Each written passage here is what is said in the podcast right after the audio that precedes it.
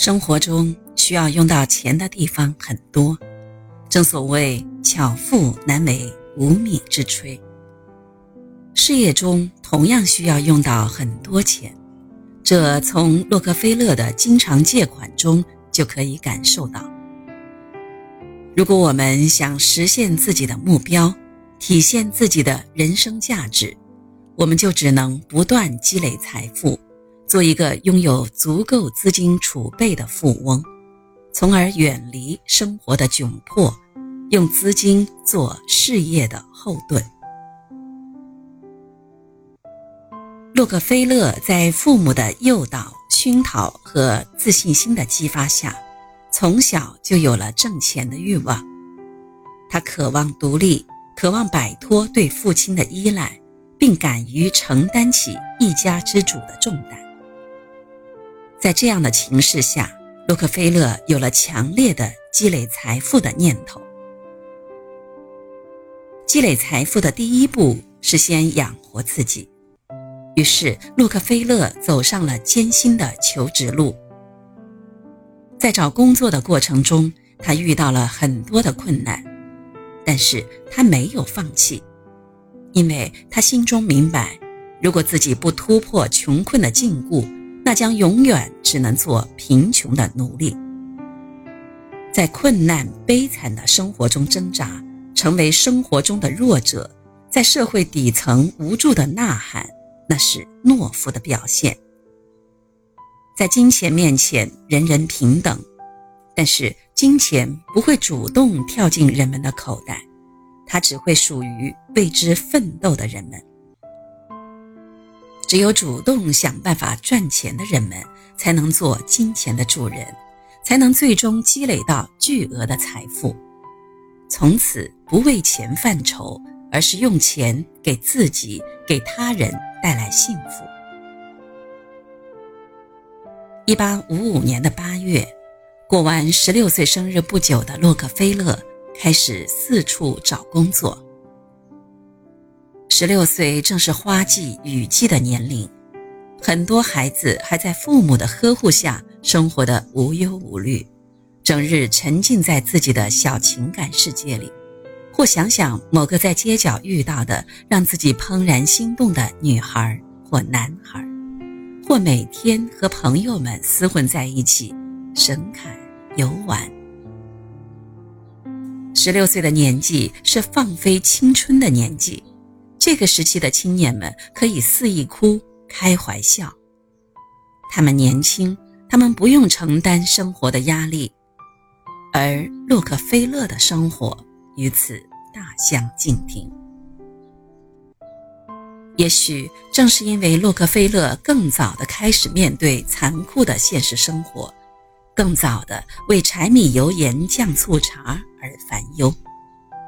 所以他才比他人更早的去绞尽脑汁思考各种赚钱的方法，意识到财富的重要性。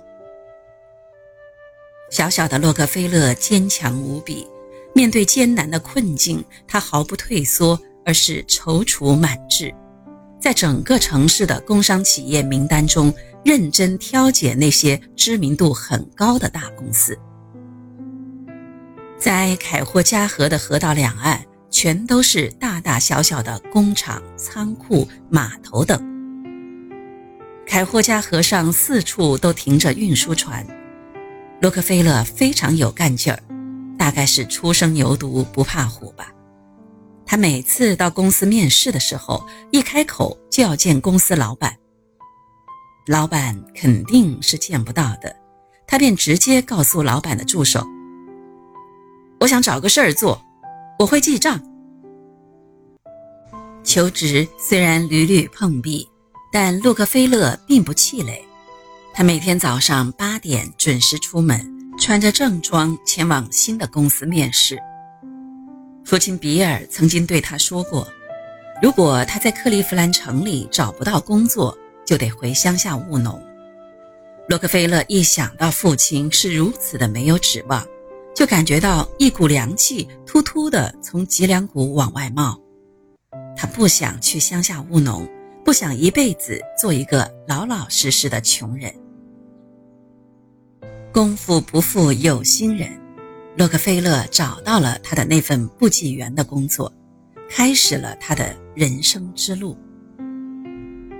一八五八年，洛克菲勒辞职，于四月一号与克拉克合伙成立了克拉克洛克菲勒公司。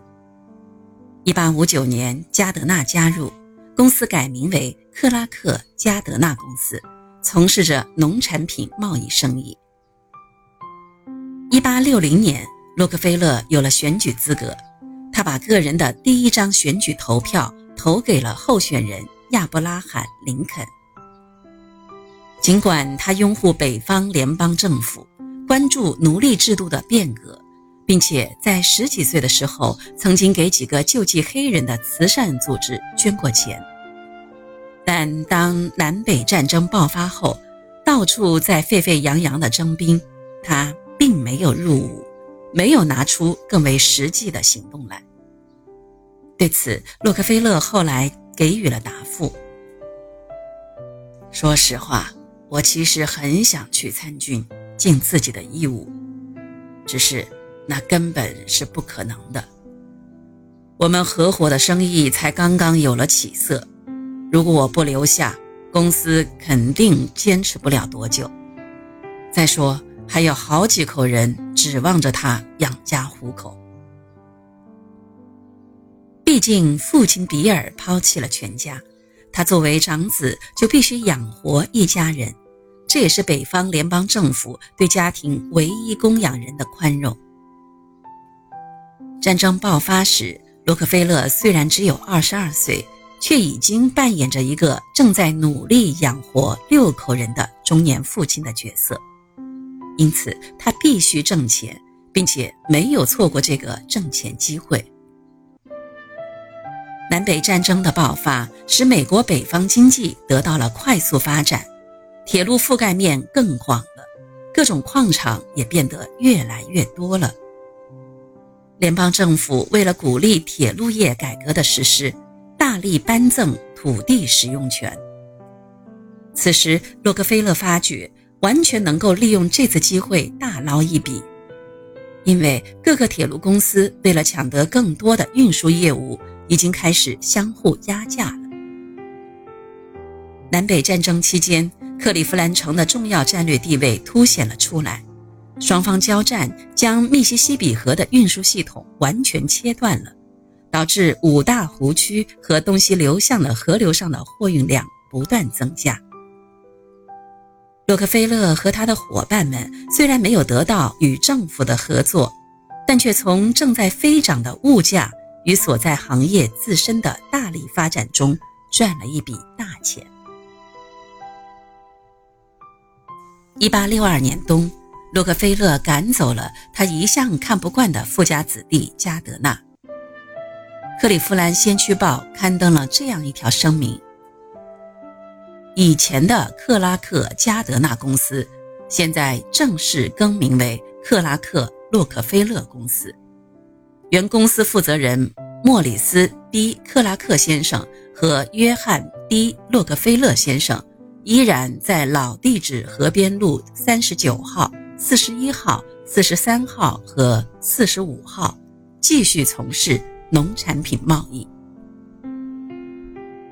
此后，洛克菲勒有了更大的发展空间，也赚了更多的钱。穷人并不好当，因为穷人也有理想，穷人也要养家糊口。当他们的理想毫无实现的可能时，只能忍受无奈，感受哀伤。与其做理想常常成空想的穷人，不如不断积累财富，争当富人，利用手头的资金去做更多有意义的事，做更多穷人根本做不到的事情。